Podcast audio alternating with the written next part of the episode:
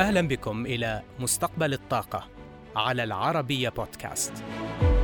نسعى في هذا البرنامج إلى المساهمة في الحوار الدائر حول عملية التحول في مجال الطاقة عالميا نحو مستقبل خال من الانبعاثات يضمن أمن المناخ وأمن الطاقة.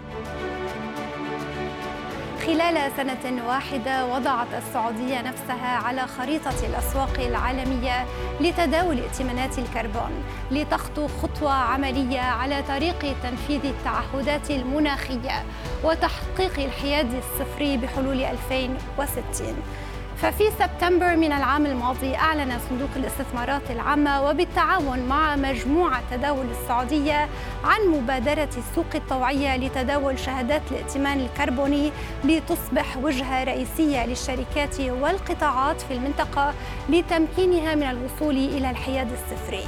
وهذا الأسبوع نجحت السوق في تنظيم أكبر مزاد لتداول شهادات الائتمان الكربوني في العالم خلال مبادرة مستقبل الاستثمار حيث تم تداول مليون وأربعمائة ألف طن من الائتمان الكربوني في السعودية بمشاركة 15 شركة محلية وإقليمية.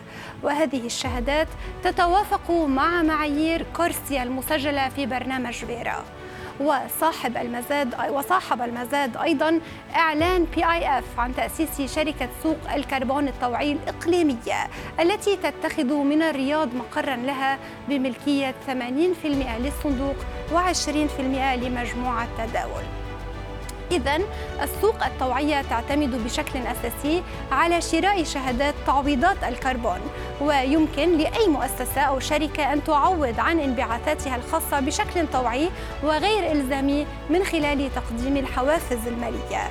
أما السوق الثانية لتداول الكربون فهي إلزامية حيث يتم تداول شهادات الكربون للامتثال بمنظومة تشريعية كتلك المقامة حاليا في الاتحاد الأوروبي.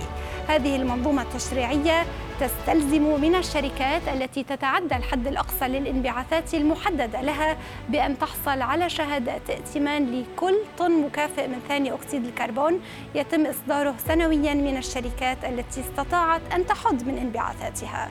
ووفقا للبنك الدولي فهناك 68 أداة مباشرة لتسعير الكربون تعمل اليوم.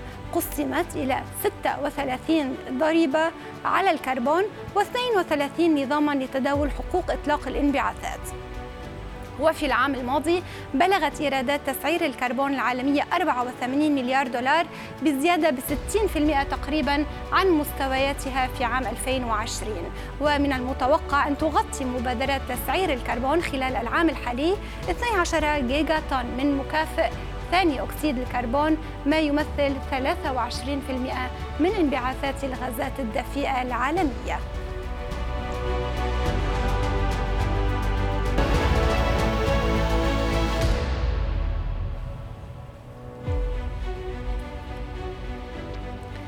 يزيد الحميد نائب المحافظ ورئيس الإدارة العامة للاستثمارات في الشرق الأوسط وشمال إفريقيا في صندوق الاستثمارات العامة السعودي كشف للزميل ناصر الطيبي أن الطلب كان قويا جدا من الشركات السعودية وأن الأرباح من أول مزاد على ائتمانات الكربون أتت أكبر من التوقعات مشيرا إلى أن المملكة تطمح لأن تكون من أكبر خمس أسواق لتداول ائتمانات الكربون في العالم. لنتابع.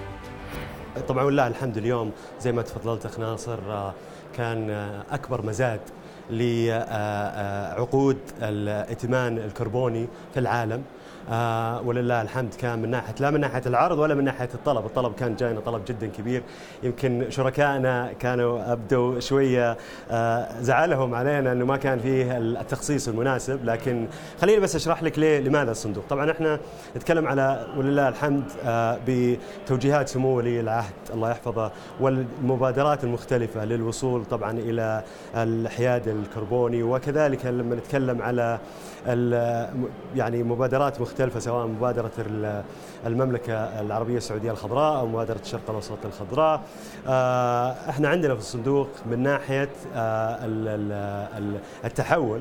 آه، طبعا من ناحية التحول للطاقة المتجددة عندنا استثماراتنا بالتأكيد في مجموعة من الشركات سواء في مجال التطوير في مجال التصنيع وغيرها ولله الحمد.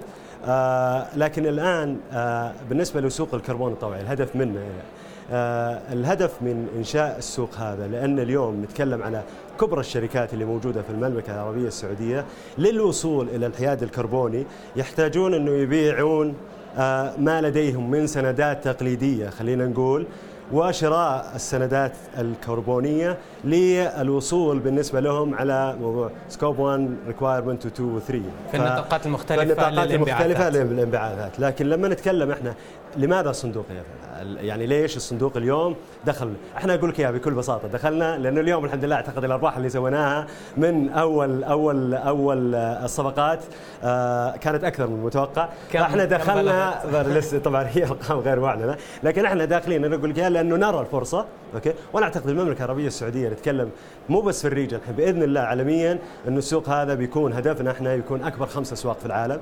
آه يعني شفنا التجربة في سنغافور وشفنا التجربة في في أستراليا وغيرها من الدول. يعني أخذتهم وقت طويل جدا لإنشاء الأسواق هذا. إحنا الحمد لله أعلنا في سبتمبر 2021 اليوم الحمد لله تم أول مزاد. أول مزاد. متى سيتم إطلاق السوق في 2023 وهل تتوقع أن يكون هناك سيولة عالية في التداول خاصة في السوق الثانوية لهكذا نعم. شهادات نعم. أم ما زال يعني هذا يحتاج إلى وقت أطول لا ولله الحمد زي ما قلت يمكن على الأسئلة اللي قبل على على الشراكات وأن الصندوق يبحث عن شراكات طبعا إحنا السوق هذا إحنا بالشراكة مع شركة السعودية تداول واكيد طبعا هم نتكلم عن المنطقة ولله الحمد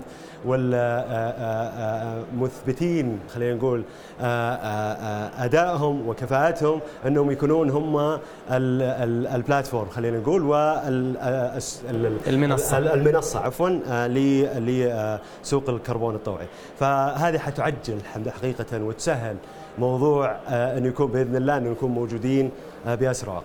لما نتكلم على على حجم الصفقات المتوقع آه طبعا زي ما أنت عارف طبعا يعني سوق السندات هناك يعني ولله الحمد من آه آه العديد من المبادرات سواء من هيئة السوق المالية من شركة السوق المالية لتطوير سوق السندات. ونشوف اليوم الآن كثير من المنتجات قاعدة تطلع لتحسين سوق السندات. لكن إحنا مؤمنين لما نتكلم على سوق الكربون آآ بالتأكيد هناك طلبات خصوصا على الشركات العالمية. هناك يعني لازم يكون هناك طلب على عقود الائتمان هذه لي هم بالنسبة لهم لتحسين تصنيفهم في من حيث الانبعاثات, من حيث الانبعاثات. الكربونية. ف... طيب سؤال أخير بالنسبة للشهادات الكربونية اللي تم طرحها في في المزاد من أين جاءت المشاريع التي قامت بإصدار تلك الشهادات طبعا طبعا هو في هل هي عالمية دولية؟ خلينا يعني هذه شكرا سؤالك هذا يعني حقيقة سؤال مهم جدا. الشركة طبعا لما نتكلم عن السوق هو سوق طوعي وليس سوق إجباري.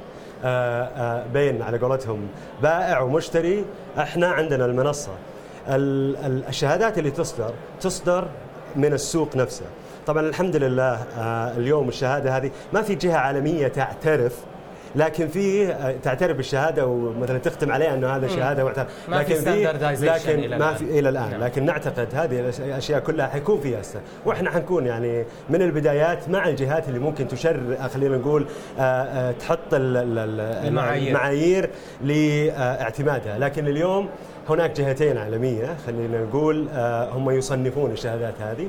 إحنا حصلنا على تصنيفات عالية جدا الحمد لله. فأعتقد هي هي هي هي وسيلة الإثبات ل عن جودة هذه الشهادات. نعم نعم. بهذا نصل إلى نهاية حلقتنا لهذا الأسبوع. نلقاكم الأسبوع المقبل في حلقة جديدة من مستقبل الطاقة على العربية بودكاست.